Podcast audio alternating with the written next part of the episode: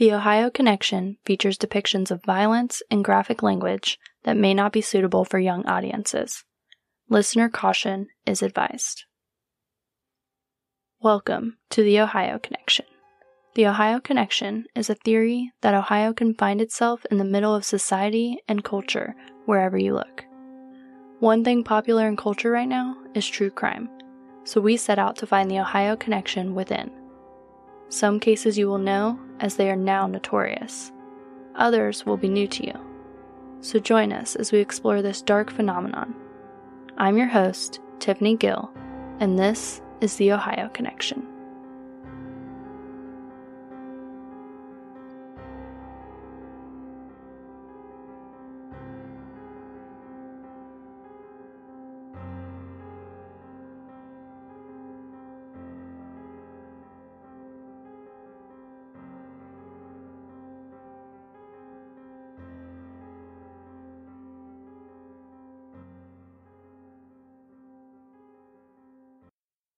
Today, our show finds its connection to Ohio by starting in a small town called Eastlake. East Lake is a typical small town and gets its name from its proximity to the border of Lake Erie. This town is a suburb of Cleveland, located about 20 miles to the south, and actually has a quite lower than average crime rate in comparison. The violent crime rate of this little town is a staggering 86.14% lower than the national average. Based on the last statistics collected from the years 2007 to 2017, there were only seven murders. But in 1943, a man would be born there that would go on to be an infamous abductor, torturer, and killer. This man's name was Gary Heidnik. Gary Heidnik was born on November 22, 1943, in Eastlake, Ohio, to parents Michael and Ellen Heidnik. A younger brother named Terry would follow shortly after. His parents would divorce when Gary was barely three years old. During divorce proceedings, Michael accused Ellen as being both an alcoholic and having a violent personality. However, Gary and Terry would still go live with their mother, who was quickly remarried. After about four years of living with his mother, Gary and Terry decided to move in with their father, who at this point had also remarried. The years with his father proved no easier on Gary than the time with his mother. Gary suffered from urinary incontinence, commonly known as bedwetting in children. I know, I know. I can hear my true crime aficionados screaming about the McDonald triad right now. For those who don't know, the McDonald triad is a set of three factors arson, bedwetting, and cruelty to animals. It has been suggested if all three or any combination of these two indicators are present together, that this is predictive of or associated with later violent tendencies, particularly with relation to serial offenses. His father, Michael, was a tough man and was reported to be emotionally and physically abusive to Gary. Michael did not understand his child's extended bedwetting in a misguided or maybe intentionally mean effort to curb the behavior, he would often humiliate Gary for his bedwetting. He would force Gary to hand him his bed sheets from the window in his bedroom, exposing his embarrassing problem to the neighborhood.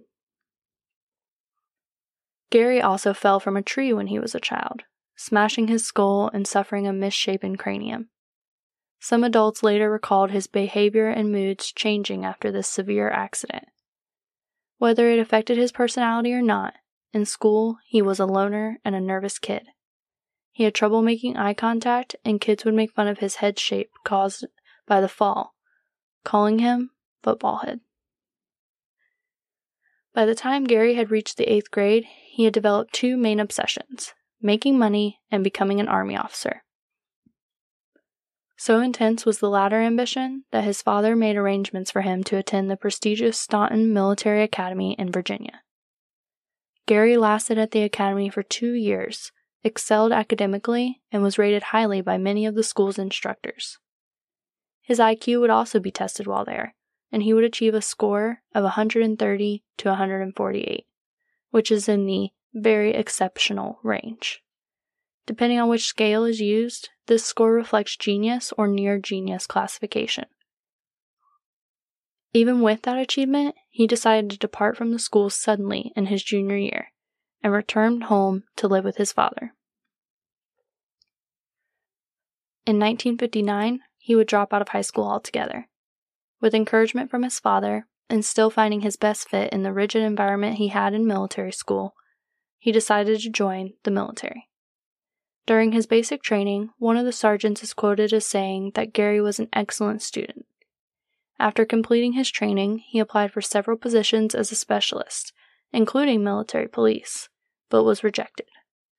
He was then sent to San Antonio, Texas to be trained as a physician. In this training, he would excel, so much so that in 1962 he was transferred to Germany where he served at the 46th Army Surgical Hospital. After a couple of weeks there, he got his certification. He'd finally put his considerable intelligence to work, and he excelled within the structure that the military provided. But just when everything seemed to be going smoothly, Gary began to feel unwell. He began to exhibit certain signs of mental disorder. In August of 1962, Heidnik reported being ill. He complained of severe headaches, dizziness, blurred vision, and nausea. A hospital neurologist diagnosed him with gastroenteritis, but he noticed that it also showed unusual psychological features. At the time, he prescribed stelazine, a strong tranquilizer that was prescribed to people suffering from hallucinations. In October of that same year, he was transferred to a military hospital in Philadelphia, where he was diagnosed with schizoid personality disorder. Thus, he was licensed with honors and granted a pension for mental incapacity. In 1964, Heidnik started taking nursing classes in Philadelphia, Pennsylvania, completing them a year later and receiving an internship at Philadelphia General Hospital. After the internship, he worked at a VA psych hospital for a time before being fired for rude behavior toward patients. In 1967, he purchased a three story house and started frequenting the Elwyn Institute, a house for the developmentally disabled. For the next few years, Gary spent most of his time in and out of psychiatric hospitals. But this time, he was the patient. He was prone to extreme bouts of depression with over 13 suicide attempts. In fact, depression ran in the Heidnik family. In 1970, Gary's mother Ellen committed suicide by drinking mercuric chloride. Additionally, Gary and his little brother Terry also attempted suicide several times and spent some of their adult life in institutions. But the intermittent institutionalization didn't keep Gary down. Gary Heidnik would start the United Church of the Ministers of God in 1971 in Philadelphia with just five followers and a $1,500 investment. With skillful manipulation and a knack for educating himself in whatever he put his mind to, he grew the church to 50 members, and through investing, as the church got bigger, he reaped the rewards. He invested in Playboy magazine and other fast growing stocks of the time. Soon he had amassed over a half million dollars and had himself a Rolls Royce. However, that's not to say this time period of expansion was without trouble. In 1976, he sold his house and bought another to move in with his girlfriend, Anginette Davidson, who was mentally disabled with an IQ of only 48. But Anginette was more than just a sexual conquest for Gary. She was his official transition into the crimes that would forever define him. In 1978, Gary Heidnik signed his girlfriend's sister out of the Mental institution where she lived on a day pass. Alberta Davidson was brought to her sister's home where she was kept for 10 days and repeatedly raped, sodomized, and tortured. When police finally found her, she was bloodied and terrified, hiding in the basement coal bin. Gary was charged with kidnapping, rape, unlawful restraint, false imprisonment, involuntary deviant sexual intercourse, and interfering with the custody of a committed person. But his original sentence was overturned on appeal, and Heidnik spent only three years of his incarceration in mental institutions, prior to being released in April of 1983 under the supervision of a state sanctioned mental health program.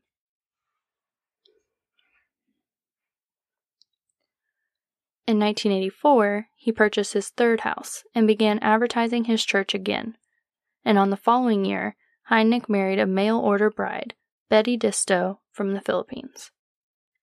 However, the marriage was short lived after Disto found that Heidnik had affairs with three other women. In addition, he was very violent, assaulting her, raping her, and forcing her to watch him have sex with other women on multiple occasions. She would become pregnant and flee back to the Philippines for the safety of her and her child. Unbeknownst to Heidnik, until his ex wife demanded child support, Disto had given birth to his son, Jesse John Disto, after the divorce. Fast forward to 1986. His wife has left him, his church or cult, whichever you prefer, is going well, Gary is left with his own thoughts, and what does this master manipulator with depraved proclivities daydream about? He dreams of having sex slaves and his very own private harem of women.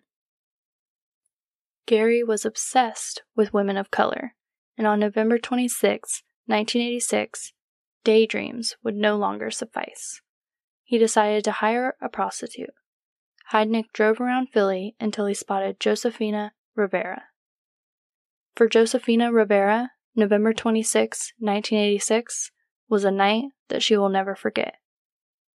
Angry after a fight with her boyfriend, she left their apartment in a slum area north of Philadelphia to go to work. For Josefina, work consisted of walking the streets in search of a willing John who would be prepared to pay for her sexual favors. Usually just a brief liaison in the back of a car or a sleazy motel room. All she needed was a few quick tricks so she could buy Thanksgiving dinner for her family. Braving rain and bitter cold, she walked back and forth, looking anxiously at each passing car. With the temperature dropping and the traffic light, Josefina had almost convinced herself to quit for the night when a car drove slowly past her and stopped. As she moved towards it, she saw that it was a silver and white Cadillac Coupe de Ville. She moved closer as the driver's window slid down, and a bearded man asked if she was hustling. She told him she was, and after a brief discussion concerning payment, she got into the car. The man introduced himself only as Gary and told her he had to make a stop before they got down to business. Josefina, giving her name as Nicole, agreed, and shortly after they pulled into a nearby McDonald's. She followed him as he went inside and bought coffee, and sat with him as he drank it. With a quick appraisal born from experience, Josefina studied her trick. He was white, his face framed by a neatly trimmed beard below cold blue, penetrating eyes. Although he wore an expensive watch and jewelry and drove a luxury car, she noticed that his clothes were cheap and soiled. Trying to keep conversation going, she asked again his name. Gary, he repeated, Several minutes later, he finished his coffee and told her they were leaving. When she asked where they were going, he told her they were going to his house. After leaving the restaurant, Gary drove through the streets until he turned onto North Marshall Street and pulled into the driveway of number 3520, his home. As he pulled into the dilapidated garage, Rivera couldn't help but notice another car parked in front of them. It was a 1971 Rolls Royce. For an unkempt man living in a bad neighborhood, he certainly had good taste in cars. After having Rivera perform the activities she was hired for, she began to get dressed. Gary snuck up behind her and began to choke her. Josefina, thinking he was a killer, began to beg for her life and he released his grip. But then he pulled her arms behind her and attached a set of handcuffs to her wrist. Gary then pushed her ahead of him and guided her back down the stairs to the kitchen, where another door led to a basement. The room was cold and damp, and Rivera, dressed only in a blouse, began to shiver uncontrollably. When she complained, Gary told her to be quiet and threatened to hit her with a piece of wood if she did not comply. After she had quieted down, he dragged her to a soiled mattress attached metal clamps to her ankles, and connected them to one end of a chain. He then applied superglue to the clamps and dried them with a nearby hair dryer. The other end he fastened around a large pipe that was attached to the ceiling. When he had finished, he told her to sit up and promptly laid his head in her lap and went to sleep. Having drifted off in the night, Josefina awoke and found she was alone. With the feeble daylight that shone through a small boarded up window, she was able to view her surroundings. The basement was small, with concrete floor and walls. Apart from the mattress, the only other items in the room were a chest freezer, a washer dryer, and a worn pool table. In the center of the room, a small area of concrete had been removed and a shallow pit had been dug into the ground underneath. While she wondered if she would end up in such a hole, she remembered that it was Thanksgiving and the pain of hunger would soon join her thoughts. A short time later, Gary appeared and offered her an egg sandwich and a glass of juice. She was about to take it when she began to worry that it might be drugged or even poisoned. Fighting her pangs of hunger, she refused it. Gary then took the food away, returned with digging implements, and set to work to widen and deepen the hole. As she watched him working, he told her that all he ever wanted was a large family. To that end, he had already fathered four children to four separate women, but had lost contact with them. He didn't go into detail as to why. He told Josefina that his plan was to get ten women and get all of them pregnant so he could raise his family. As Rivera contemplated what his plan entailed, Gary approached her and demanded sex. Afterwards, he went back upstairs. Left alone a second time, Josefina managed to loosen one of the ankle clamps, and after prying one of the wooden boards loose from the window, stretched the chains to its full length and lifted herself halfway out the window. Unable to escape fully, she began to scream, hoping that a neighbor or a passerby would hear her and come to her aid. Unfortunately, that neighborhood was used to screaming, and her calls went unheeded by everyone except Gary. Hearing her screams, he pulled her back inside the basement and beat her with a stick until she quieted down. Then, pushing her down into the tiny hole in the floor, he forced her head onto her chest and covered her with a piece of plywood and stacked heavy weights on top of it. To make sure that her screams didn't attract any outside attention, he set up a radio and tuned it to a hard rock station at maximum volume and left. As she lay half naked and cramped up in the freezing earth, Josefina Rivera struggled to breathe and waited to die. Listening to the radio news, she mentally ticked off each hour, wondering when he would come for her. On December 3, 1986, in what seemed to Josefina to be only a few days, but was actually about a week following her abduction, she heard from the confines of the pit, even with the radio on, the sound of a woman complaining and chains being dragged across the floor. A short time later, Rivera's heart leaped as the board was lifted and Gary yanked her up from the pit. Unable to stand properly from severe cramping, she looked up and saw another young black woman, naked except for a blouse and chained to a pipe in the ceiling in the same manner as she had been the first night. Josefina stared at the woman who seemed to be completely oblivious to what was happening to her. Gary later introduced the girl as Sandy before leaving them alone. As Sandy began to speak, Josefina began to understand why the new arrival seemed so detached. She was clearly intellectually disabled. She told Rivera that her real name was Sandra Lindsay and she had been a friend of Gary's for several years since they had met at the Elwyn Institute, a local hospital for the mentally and physically handicapped. She described Gary as a good friend who always looked after her. In a voice void of emotion, she described how she had often had sex with Gary and his friend Tony. She explained that she had once been pregnant, presumably the baby being Gary's or Tony's, but that she had had an abortion, as she was afraid of being a mother. When Gary learned what she had done, he flew into a rage and told her that she was evil and offered her a thousand dollars to have his baby. As she finished her story, Sandy dissolved into tears as she began to realize her predicament. In an attempt to calm her, Josefina told her about herself, describing how, at 25, she had three children that didn't live with her and had been walking the streets since she was a teenager. An hour later, Gary Heidnik returned with dinner, which consisted of dry crackers and bottled water. He then left and suggested that the girls get acquainted. Two hours later, he returned and resumed his work on enlarging the pit. After working on the pit a while, he stopped and had sex with both women and then left again. The following morning, he seemed to be in a joyous mood and brought them a breakfast of warm oatmeal. While they were eating breakfast, they heard someone knocking on the front door. Gary went to investigate and returned to tell Sandy that her sister and two cousins had come looking for her, but had gone away, assuming no one was home. He later forced Sandy to write a note to her mother telling her that she had gone away and would call later. He told the woman that he would post the letter from New York, so her mother would think that Sandy had ran away. Although Sandy didn't seem to understand the implication of the note, the streetwise Josefina was painfully aware of Gary's real intentions to keep them prisoner indefinitely. As the days dragged into weeks, Heidnik's behavior became increasingly bizarre. He would feed them sporadically and kept them semi naked so that he could indulge his sexual appetite whenever he felt like it, which was often.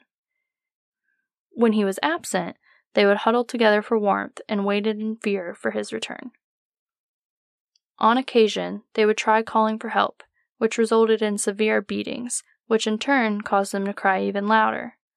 Any deviation from his rules was punished by further beatings or a period of imprisonment in the dreaded hole.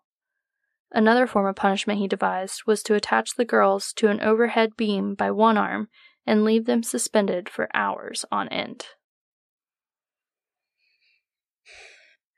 While Gary was developing his skills as a torturer, Sandra Lindsay's mother was actively searching for her.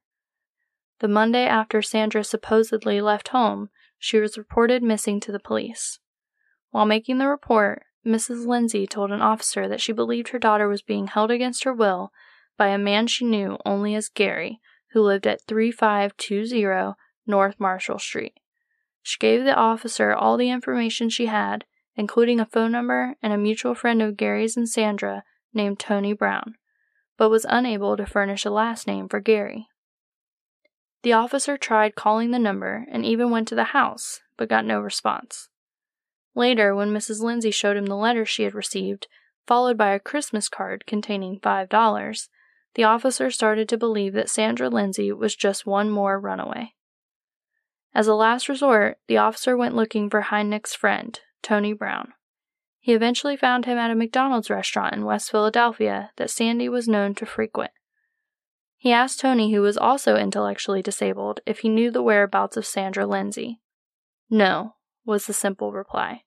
He then asked him for Gary's last name, but Tony misspelled it, leading the officer to conduct a search for the wrong man and to eventually drop the inquiry when his search yielded no results. At the time, the officer had no way of knowing just how close he had come to subverting four more abductions. Three days before Christmas, like many residents of Philadelphia, Gary went out shopping, but it wasn't presents he was looking for. Looking to once again expand his growing harem, he cruised the streets looking for a perfect addition. As he turned onto Lay Street, he found her.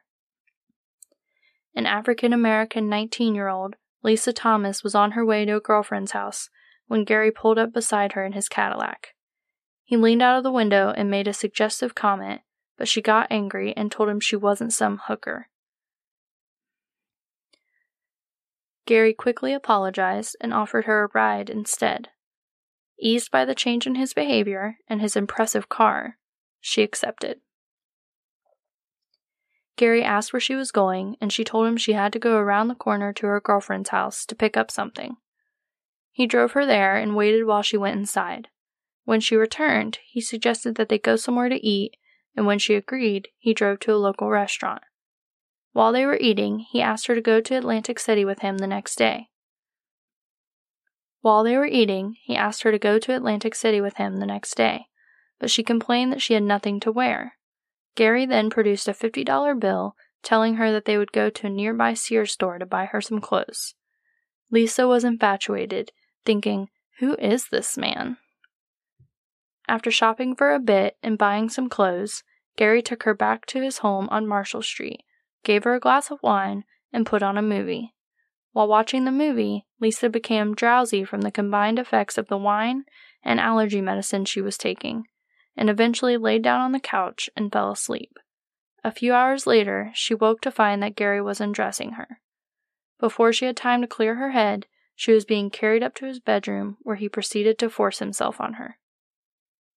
After Gary had satisfied himself, Lisa started to get dressed and asked him to take her back to her girlfriend's house.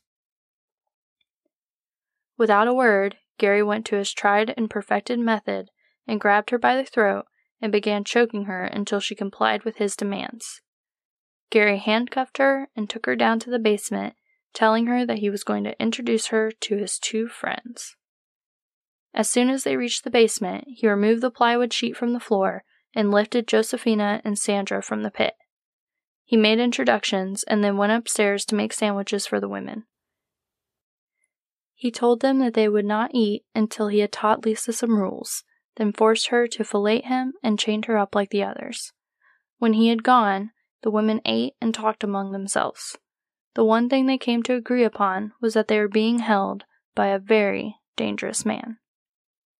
Ten days later, Gary returned from one of his trips with another black woman named Deborah Dudley, who at 23 was not about to allow Gary to control her without a fight. From the time he had chained her with the others, she began questioning his authority at every opportunity. This would generally earn her nothing more than one of Gary's signature beatings. Her arrival also began to create tension among the women. The room would start to become divided because whenever she disobeyed, Gary would punish all of them, telling the others, If you helped make her follow the rules, I wouldn't have to do this. Beatings became a regular event. Gary would often appoint one of the girls to be in charge while he was out.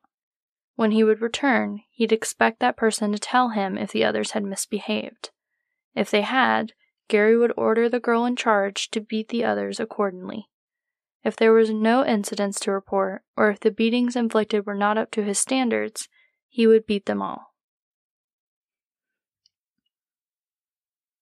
During this time, whether it be street smarts or Stockholm syndrome, Josefina started to win his confidence by displaying a level of loyalty and obedience that had Gary convinced that she actually enjoyed being one of his wives. His sexual appetite also changed with the arrival of Deborah. Instead of having intercourse with all of them daily, he would force them to have sex with each other while he watched. While personal hygiene did not seem to be a priority for Gary, listening to Josephine, he provided a portable toilet for his captives and baby wipes to wash their bodies. Eventually, he allowed the girls to have a bath, after which he would force them to have sex. The amount and type of food that he provided seemed to change according to his mood. Some days he would give the girls only bread and water. The next day it might be stale hot dogs or a peanut butter sandwich. One day, while on a reprieve, the girls were allowed to watch TV and saw a commercial for dog food. One of the girls said, That looks good enough to eat. This sent Gary into a rage, believing he had taken care of them fairly well. He said, You like the looks of dog food? Then you'll get dog food. It soon became a regular dinner for the girls. On January 18th, Gary went out again and returned with yet another girl. He had picked up Jacqueline Askins, a tiny 18 year old prostitute, on the north side of the city and brought her back to the house. As before, he had sex with her and dragged her to the basement, but when it came time for the inaugural chaining, he found that his shackles were too big for her tiny ankles and had to use handcuffs instead. Later that day, he bought everyone Chinese food and, as an added surprise, a bottle of champagne. The occasion? It was the 26th birthday of the woman that was fast becoming his favorite, Josefina Rivera. Josefina would later say that Gary was in such a good mood because he believed she and Sandra Lindsay had become pregnant with his children, but this wasn't the case as it would turn out. In early February of 1987, Gary found reason to punish Sandra Lindsay when he caught her trying to move the plywood that covered the pit. The punishment was severe. Gary forced her to hang from a roof beam by a single handcuff attached to her wrists for several days. During this time, her condition deteriorated and she refused to eat. Still believing her to be pregnant, Gary tried to force feed her pieces of bread. Towards the end of the week, even though she was vomiting and was running a high fever, Gary continued to force feed her, often jamming food into her mouth and holding her mouth shut until she swallowed. The next day, Sandra lost consciousness. When Gary couldn't wake her up, he became angry and unlocked the handcuffs, dropping her to the ground. He told the others that she was faking and kicked her into the pit and left her there while he served up ice cream for everybody and then left. When he returned to the basement, he lifted Sandra out of the pit and checked her pulse. She was dead. He told the girls she probably choked while trying to trick him. Gary carried Sandra's body upstairs with him. A little bit later that day, the girls were horrified when they heard the distinct sound of a power saw. Their horror turned to revulsion when one of Gary's dogs walked into the basement carrying a long, meaty bone and proceeded to tear it apart in front of the terrified girls. A few hours later, Deborah Dudley began to cause trouble again, so Gary unchained her and took her upstairs. When the two returned, Deborah was unusually quiet, and her feisty nature seemed to be crushed. After Gary left, the others asked her what had happened. Stammering with fear, she told them that Gary had taken her into the kitchen and showed her a pot he had on the stove. Inside the pot was Sandra Lindsay's head. He then opened the oven and showed her part of Sandra's rib cage that he was roasting.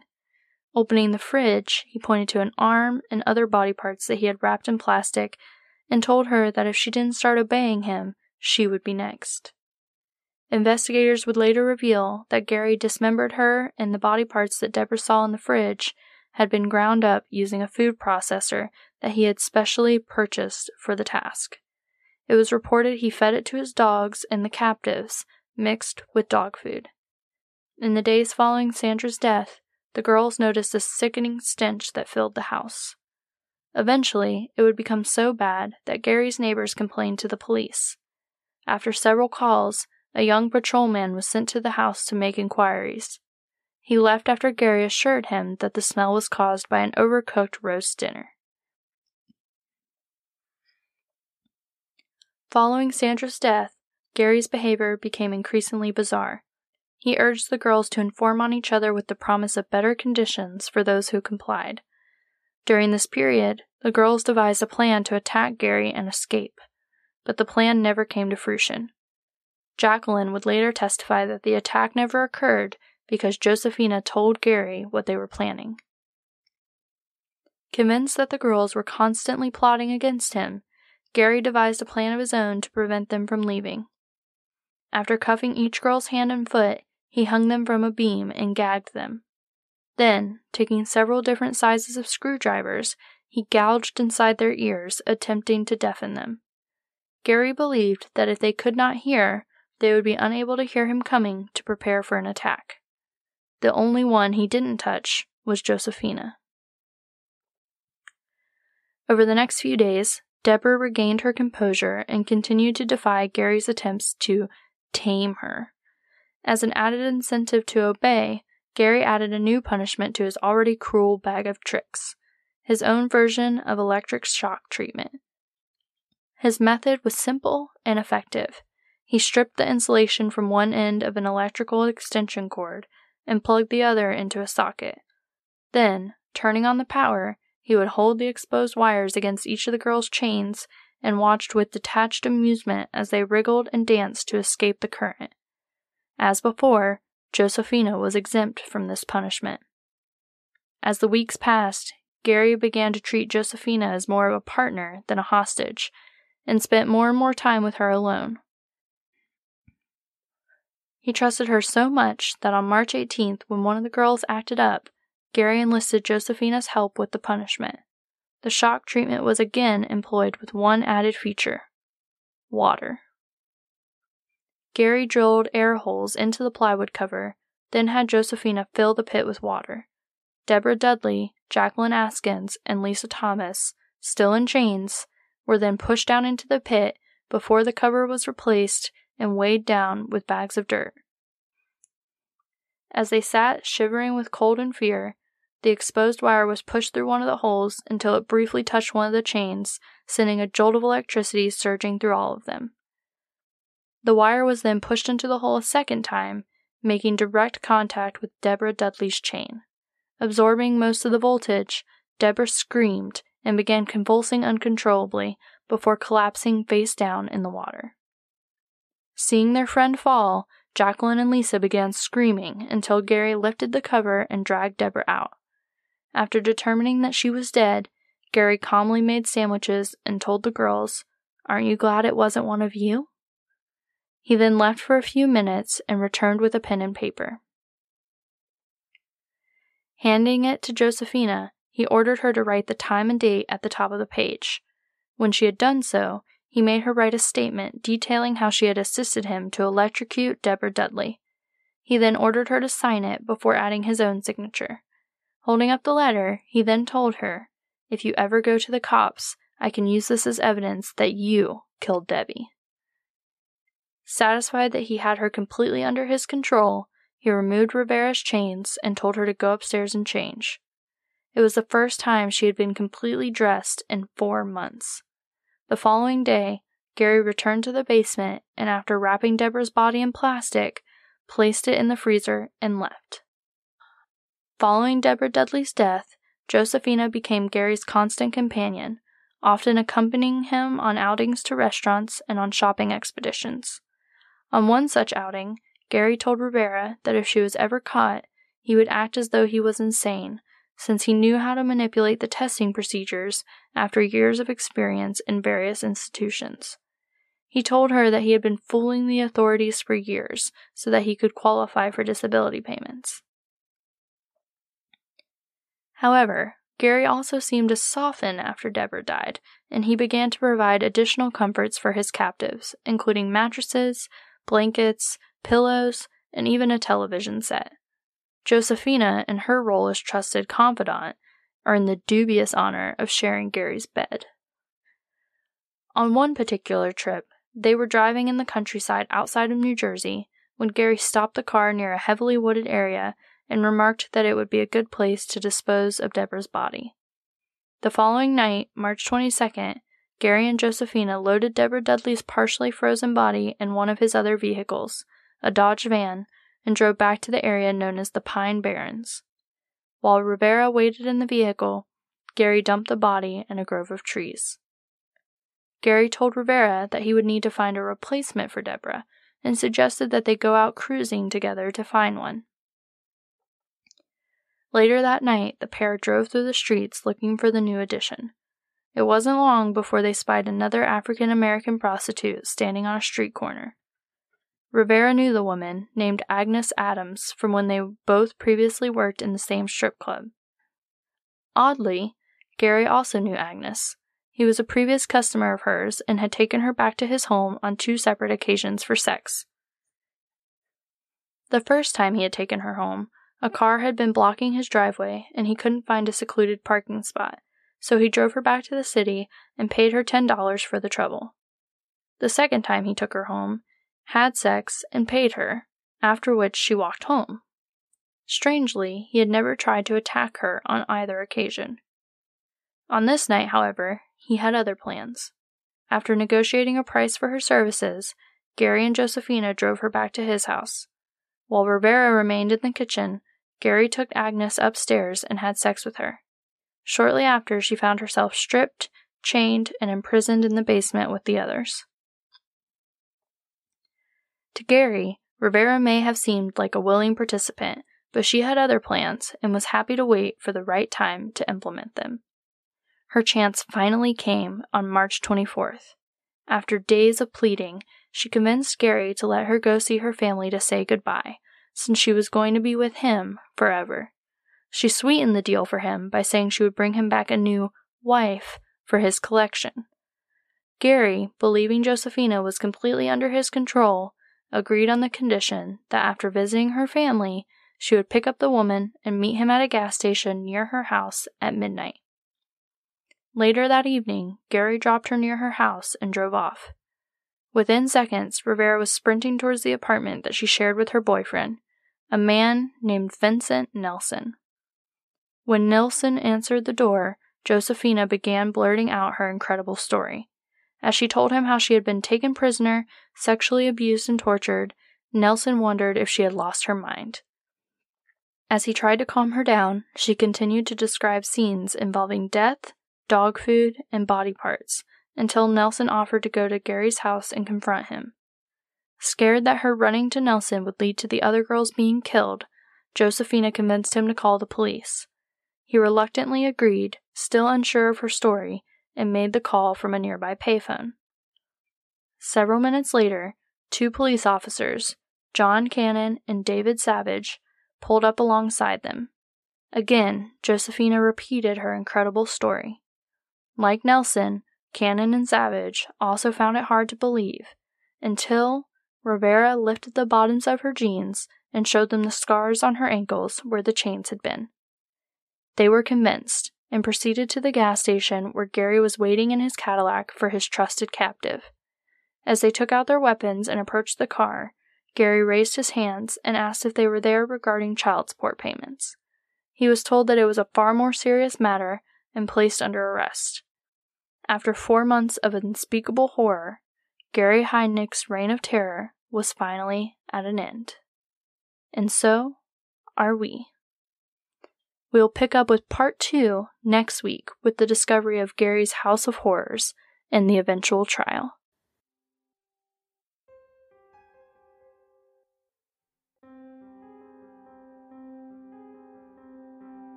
This episode was written and produced by Justin Harvey.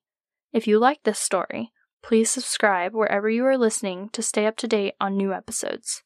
If you want to help us grow, please tell a friend about the show. Be sure to follow us on social media and join the Ohio Connection Facebook discussion group to chat about the cases further. There, you can recommend cases you'd like us to cover and may even land a spot to help produce or co host an episode. If you want to support the show financially, you can become a subscriber or a one time tipper on our anchor.fm page, and you'll be listed in the credits of the next episode.